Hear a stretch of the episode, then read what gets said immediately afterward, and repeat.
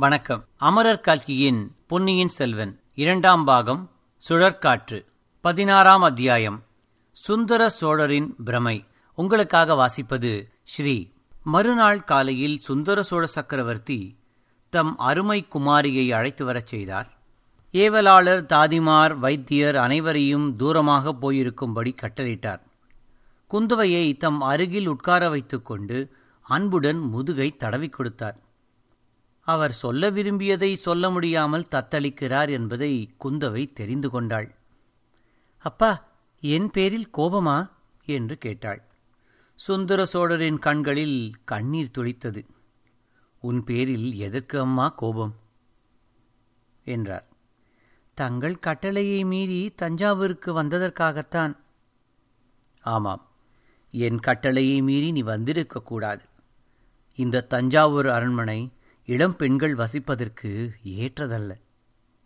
இது நேற்று ராத்திரி நடந்த சம்பவத்திலிருந்து உனக்கே தெரிந்திருக்கும். எந்த சம்பவத்தை பற்றி சொல்கிறீர்கள் அப்பா? அந்த கொடும்பாளூர் பெண் மூர்ச்சை அடைந்ததைப் பற்றித்தான் சொல்கிறேன். அந்த பெண்ணுக்கு இப்போது உடம்பு எப்படி இருக்கிறது? அவளுக்கு இன்றைக்கு ஒன்றுமே இல்லை. அப்பா பழையாறையிலும் அடிக்கடி இவள் இப்படி பிரஜை எழுப்பது உண்டு. கொஞ்ச நேரத்துக்கெல்லாம் சரியாக போய்விடும். அவளை நீ கேட்டாயா அம்மா? ராத்திரி இந்த அரண்மனையில் அவள் ஏதேனும் கண்டதாகவோ கேட்டதாகவோ சொல்லவில்லையா? அவளை நீ கேட்டாயா அம்மா? ராத்திரி இந்த அரண்மனையில் அவள் ஏதேனும் கண்டதாகவோ கேட்டதாகவோ சொல்லவில்லையா? குந்தவை சற்று யோசித்துவிட்டு ஆமாப்பா நாங்கள் எல்லோரும் துர்க்கையாலயத்துக்குச் சென்றிருந்தபோது அவள் தனியாக மேல் மாடத்துக்கு போக பார்த்தாளாம். அப்போது யாரோ பரிதாபமாக புலம்புவது போல கேட்டதாம்.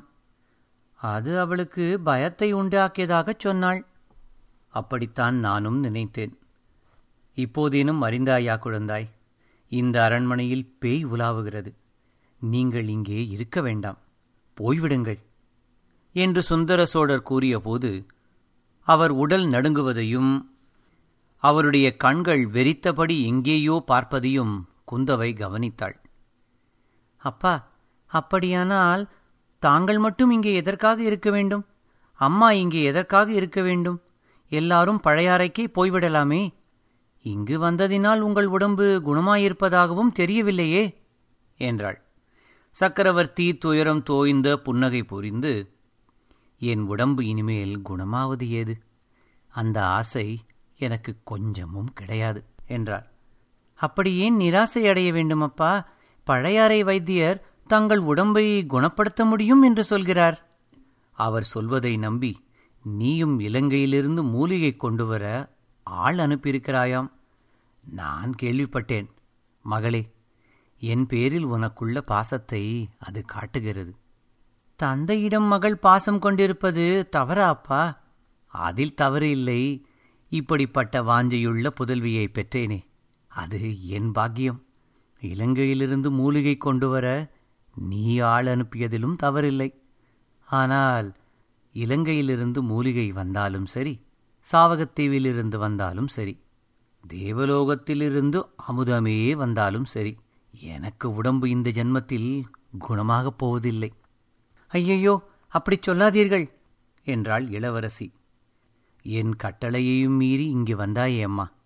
அதற்காக உண்மையில் மகிழ்ச்சி அடைகிறேன். ஒரு நாள் என் மனத்தை திறந்து உன்னிடம் உண்மையைச் சொல்லிவிட வேண்டும் என்று எண்ணியிருந்தேன். அதற்கு இப்போது சந்தர்ப்பம் கிடைத்தது. சொல்கிறேன் கேள். உடம்பை பற்றிய வியாதியாயிருந்தால் மூலிகை மருந்துகளினால் தீரும். என்னுடைய நோய் உடம்பை பற்றியது அல்ல மனக்கவலைக்கு மருந்தியது. தந்தையே மூன்றுலகம் ஆளும் சக்கரவர்த்தி ஆகிய தங்களுக்கு அப்படி என்ன தீராத மனக்கவலை இருக்க முடியும்?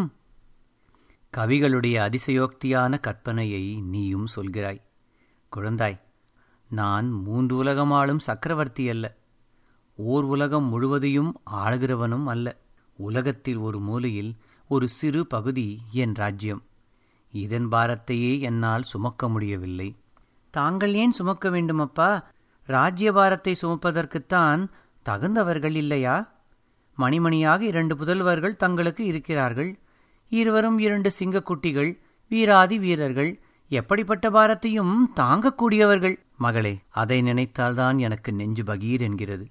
உன் சகோதரர்கள் இருவரும் இணையில்லா வீரர்கள்தான். உன்னைப் போலவே அவர்களையும் கண்ணுக்கு கண்ணாக வளர்த்தேன்.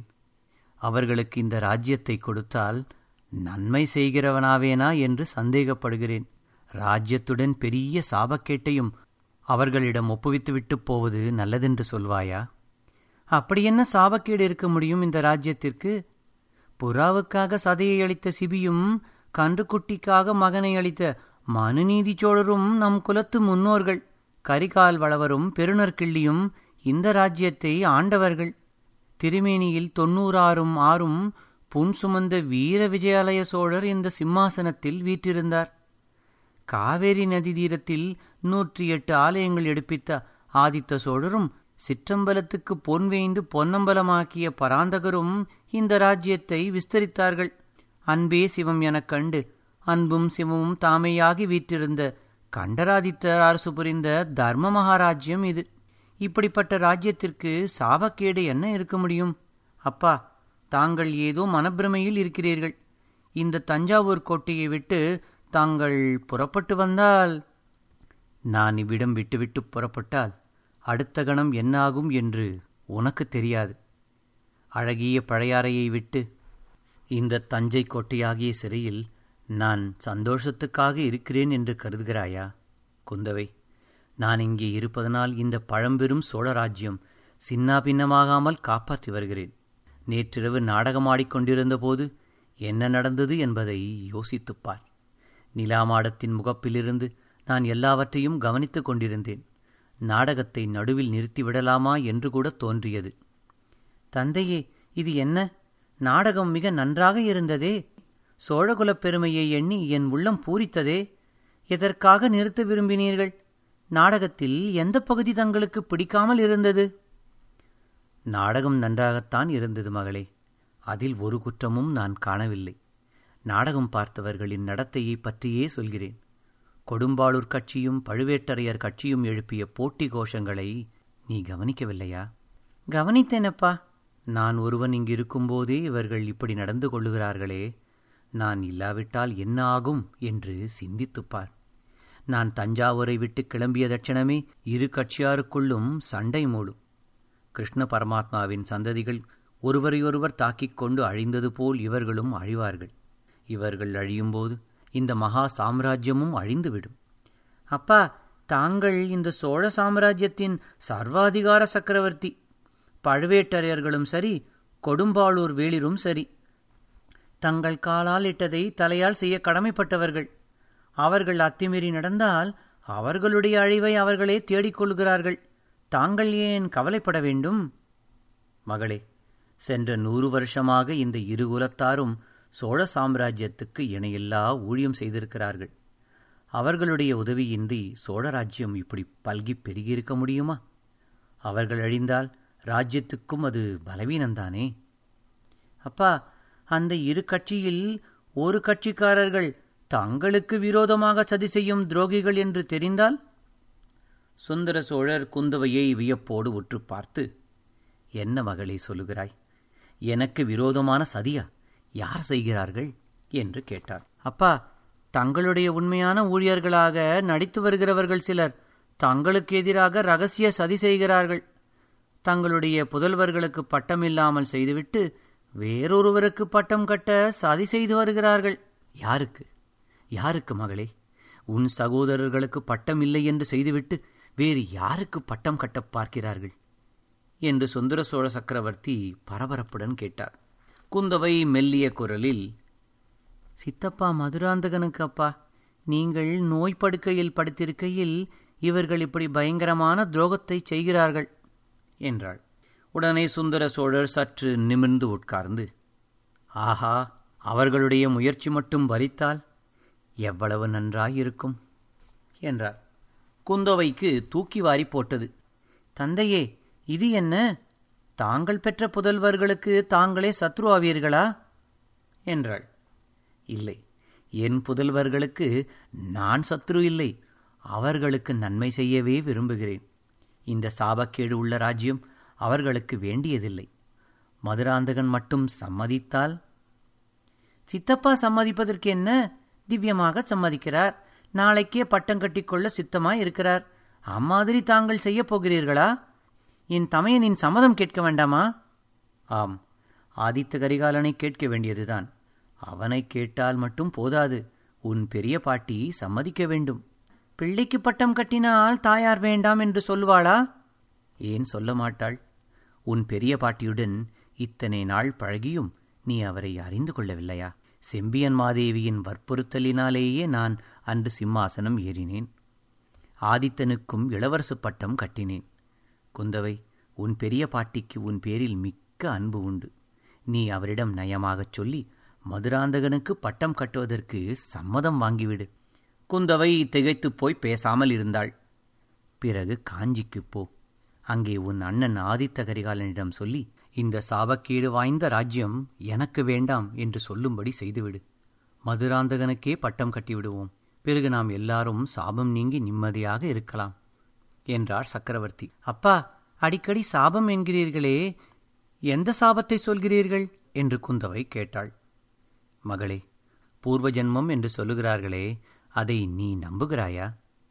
பூர்வ ஜென்மத்தின் நினைவுகள் இந்த ஜென்மத்தில் சில சமயம் வரும் என்கிறார்களே அதில் உனக்கு நம்பிக்கை உண்டா? தந்தையே அவையெல்லாம் பெரிய விஷயங்கள். எனக்கென்ன தெரியும் அந்த விஷயங்களைப் பற்றி? மகாவிஷ்ணுவின் பத்து அவதாரங்களைப் பற்றி சொல்கிறார்களே புத்த பகவான் கடைசி அவதாரத்துக்கு முன்னால் பல அவதாரங்கள் எடுத்ததாகச் சொல்லுகிறார்களே. அந்த அவதாரங்களைப் பற்றி பல அழகான கதைகள் சொல்லுகிறார்களே. கேட்டிருக்கிறேனப்பா. கடவுளுக்கும் அவதார புருஷர்களுக்கும் அப்படியென்றால் சாதாரண மனிதர்களுக்கு மட்டும் முற்பிறவிகள் இல்லாமல் இருக்குமா? இருக்கலாமப்பா. சில சமயம் எனக்கும் பூர்வஜன்ம நினைவுகள் வருகின்றன மகளே. அவற்றை குறித்து இதுவரையில் யாரிடமும் சொல்லவில்லை. சொன்னால் யாரும் நம்பவும் மாட்டார்கள் புரிந்து கொள்ளவும் மாட்டார்கள். எனக்கு உடல் நோயுடன் சித்தப்பிரமையும் பிடித்திருப்பதாகச் சொல்வார்கள் வைத்தியர்களை அழைத்து வந்து தொந்தரவு கொடுப்பது போதாது என்று மாந்திரியர்களையும் அழைத்து வரத் தொடங்குவார்கள். ஆம் தந்தையே இப்போதே சிலர் அப்படி சொல்கிறார்கள். தங்கள் நோய் மருத்துவத்தினால் தீராது மாந்தரீகர்களை அழைக்க வேண்டும் என்கிறார்கள். பார்த்தாயா நீ அப்படியெல்லாம் நினைக்க மாட்டாயே. நான் சொல்லுவதை கேட்டுவிட்டு சிரிக்க மாட்டாயே என்றார் சக்கரவர்த்தி. கேட்க வேண்டுமா அப்பா? உங்களுடைய மனம் எவ்வளவு நொந்திருக்கிறது என்று எனக்கு தெரியாதா? தங்களை பார்த்து நான் சிரிப்பேனா? என்று குந்தவை கூறினாள். அவளுடைய கண்ணில் நீர் மல்கிற்று. எனக்கு தெரியும் மகளே அதனாலேதான் மற்ற யாரிடமும் சொல்லாததை உன்னிடம் சொல்கிறேன். என்னுடைய பூர்வ ஜென்ம நினைவுகளில் சிலவற்றைச் சொல்கிறேன் கேள் என்றார் சுந்தர சோழர். நாலு புறமும் கடல் சூழ்ந்த ஓர் அழகிய தீவு. அத்தீவில் எங்கெங்கும் பச்சை மரங்கள் மண்டி வளர்ந்திருந்தன. மரங்களில்லாத இடங்களில் நெருங்கிய புதர்களாயிருந்தன கடற்கரையோரத்தில் ஒரு புதரில் வாலிபன் ஒருவன் ஒளிந்து கொண்டிருந்தான். சற்று தூரத்தில் கடலில் பாய்மரம் விரித்துச் சென்ற கப்பல் ஒன்றை உற்று பார்த்து கொண்டிருந்தான். அது மறையும் வரையில் பார்த்து கொண்டு நின்றான். பிறகு அப்பா பிழைத்தோம்! என்று பெருமூச்சு விட்டான். அந்த வாலிபன் ராஜகுலத்தில் பிறந்தவன். ஆனால் ராஜ்யத்துக்கு உரிமையுள்ளவன் அல்ல. ராஜ்யம் ஆளும் ஆசையும் அவனுக்கு கிடையாது. அவனுடைய தகப்பனாருக்கு முன்னால் பிறந்த மூன்று சகோதரர்கள் இருந்தார்கள். ஆகையால் ராஜ்யம் ஆளுவதைப் பற்றி அவன் கனவிலும் நினைக்கவில்லை. ஆசை கொள்ளவும் இல்லை. கடல் கடந்த நாட்டுக்கு போருக்குச் சென்ற சைன்யத்தோடு அவனும் போனான். ஒரு சிறிய படையின் தலைமை அவனுக்கு அளிக்கப்பட்டிருந்தது. போரில் அவனுடைய சைன்யம் தோல்வியுற்றது. கணக்கற்றவர்கள் மாண்டார்கள். வாலிபன் தலைமை வகித்த படையிலும் எல்லாரும் மாண்டார்கள். அந்த வாலிபனும் போரில் உயிரை விடத் துணிந்து எவ்வளவோ சாகசச் செயல்கள் புரிந்தான். ஆனாலும் அவனுக்கு சாவு நேரவில்லை. தோற்று ஓடிய சைன்யத்தில் உயிரோடு தப்பிப்பிழைத்தவர்கள் துறைமுகத்துக்கு வந்து சேர்ந்தார்கள். திரும்பி தாய்நாடு செல்வதற்கு அவர்கள் ஆயத்தமானார்கள். திரும்பி போவதற்கு அந்த வாலிபன் மட்டும் விரும்பவில்லை. தன் கீழிருந்த படைவீரர்கள் அனைவரையும் பறிகொடுத்துவிட்டு அவன் தாய்நாட்டுக்கு திரும்பிச் செல்ல விரும்பவில்லை. அவனுடைய குலத்தைச் சேர்ந்தவர்கள் மகாவீரர்கள் என புகழ் பெற்றவர்கள். அந்த புகழுக்கு தன்னால் அபகீர்த்தி நேருவதை அவன் விரும்பவில்லை. ஆகையால் கப்பல் போய்க் கொண்டிருந்தபோது சற்று தூரத்தில் அழகிய தீவு ஒன்று தெரிந்தபோது வாலிபன் மற்ற யாரும் அறியாமல் கடலில் மெல்லக் குதித்தான். நீந்திக் கொண்டே போய் தீவில் கரையேறினான். கப்பல் கண்ணுக்கு மறையும் வரையில் காத்திருந்தான். பிறகு ஒரு மரத்தின் மேல் ஏறி அதன் அடிக்கடையில் உட்கார்ந்து கொண்டு சுற்றும் முற்றும் பார்த்தான். அந்த தீவின் அழகு அவன் மனத்தை கவர்ந்தது. ஆனால் அத்தீவில் மனித சஞ்சாரமே இல்லை என்று தோன்றியது. அச்சமயம் அது ஒரு குறையென்று அவனுக்கு தோன்றவில்லை. அவனுடைய உற்சாகம் மிகுந்தது. மரக்கிளையில் சாய்ந்து உட்கார்ந்தபடி வருங்காலத்தை பற்றி பகற்கனவுகள் கண்டு கொண்டிருந்தான் திடீரென்று மனித குரலில் அதுவும் பெண் குரலில் ஒரு கூச்சல் கேட்டது. திரும்பி பார்த்தான். இளம்பெண் ஒருத்தி கூச்சலிட்ட வண்ணம் ஓடிக்கொண்டிருந்தாள். அவளைத் தொடர்ந்து பயங்கரமான கரடி ஒன்று ஓடியது. அவன் பார்த்து கொண்டிருக்கும் போதே கரடி மேலும் மேலும் அந்த பெண்ணை நெருங்கிக் கொண்டிருந்தது. இருவருக்கும் இடையிலே இருந்த தூரம் குறுகிக் கொண்டிருந்தது. வேறு யோசனை ஒன்றும் செய்வதற்கு அப்போது நேரம் இருக்கவில்லை. வாலிபன் மரக்கலையிலிருந்து பொத்தென்று கீழே குதித்தான். மரத்தில் தான் சாத்தியிருந்த வேலை எடுத்துக்கொண்டு ஓடினான். கரடி அந்த பெண்ணை நெருங்கி அதன் பயங்கரமான கால் நகங்களை அவள் கழுத்தில் வைப்பதற்கு இருந்தது. அச்சமயத்தில் குறிபார்த்து வேலை எறிந்தான். வேல் கரடியை தாக்கியது. கரடி வீல் என்று ஏழு உலகமும் கேட்கும்படியான ஒரு சத்தம் போட்டுவிட்டு திரும்பியது. பெண் பிழைத்தாள். ஆனால் வாலிபன் அபாயத்துக்குள்ளானான். காயம்பட்ட கரடி அவனை நோக்கி பாய்ந்தது. வாலிபனுக்கும் கரடிக்கும் துவந்த யுத்தம் நடந்தது. கடைசியில் அந்த வாலிபனே வெற்றி பெற்றான். வெற்றியடைந்த வாலிபனுடைய கண்கள் உடனே நாலாபரமும் தேடின. எதை தேடினே என்பது அவனுக்கே முதலில் தெரியவில்லை. அப்புறம் சட்டென்று தெரிந்தது. அவன் கண்கள் தேடிய பெண் சாய்ந்து வளைந்து குறுக்கே வளர்ந்திருந்த ஒரு தென்னை மரத்தின் பின்னால் அதன் பேரில் சாய்ந்து கொண்டு நின்றாள். அவள் கண்களில் வியப்பும் முகத்தில் மகிழ்ச்சியும் கொடிகொண்டிருந்தன. அவள் காட்டில் வாழும் பெண் உலகத்து நாகரீக வாழ்க்கையை அறியாதவள் என்று அவளுடைய தோற்றமும் உடையும் தெரிவித்தன. ஆனால் அவளுடைய அழகுக்கு உவமை சொல்ல இந்த உலகத்தில் யாரும் இல்லை என்று சொல்லும்படி இருந்தாள். அந்த பெண் அங்கு நின்றிருந்த காட்சி ஒப்பற்ற ஆற்றல் படைத்த ஓவியக் கலைஞன் ஒருவன் தீட்டிய சித்திரக் காட்சியாக தோன்றியது. அவள் உண்மையில் ஒரு பெண்ணாயிருந்தாலும் இந்த உலகத்துப் பெண்ணாய் இருக்க முடியாது என்று அந்த வாலிபன் கருதினான். அருகில் நெருங்கினான். ஆனால் அவன் எதிர்பார்த்தது போல் அவள் மாயமாய் மறைந்து விடவில்லை. எதிர்பாராத விதமாக அவள் ஓட்டம் பிடித்து ஓடினாள். சற்று அவளை பின்தொடர்ந்து ஓடி பார்த்தான். பிறகு நின்று விட்டான்.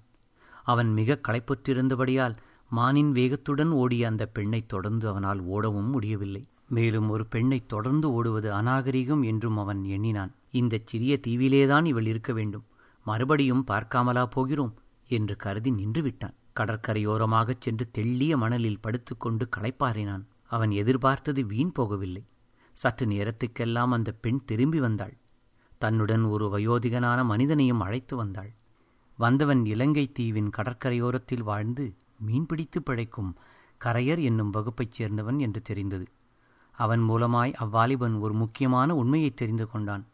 அதாவது அந்த பெண் தக்க சமயத்தில் அவனுடைய உயிரை காப்பாற்றினாள் என்று அறிந்தான். அவன் மரக்கிளையின் மேல் உட்கார்ந்து கடலையே கூர்ந்து கவனித்துக் கொண்டிருந்த போது கரடி ஒன்று அவன் பின்பக்கமாக வந்து அவனை உற்று பார்த்தது.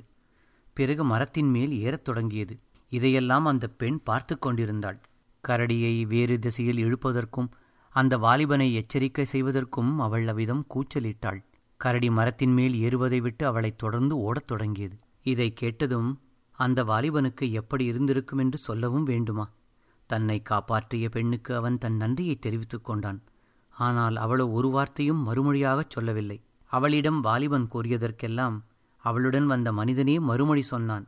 இது வாலிபனுக்கு முதலில் வியப்பாயிருந்தது உண்மை என்னதென்று அறிந்ததும் வியப்பு மறைந்தது.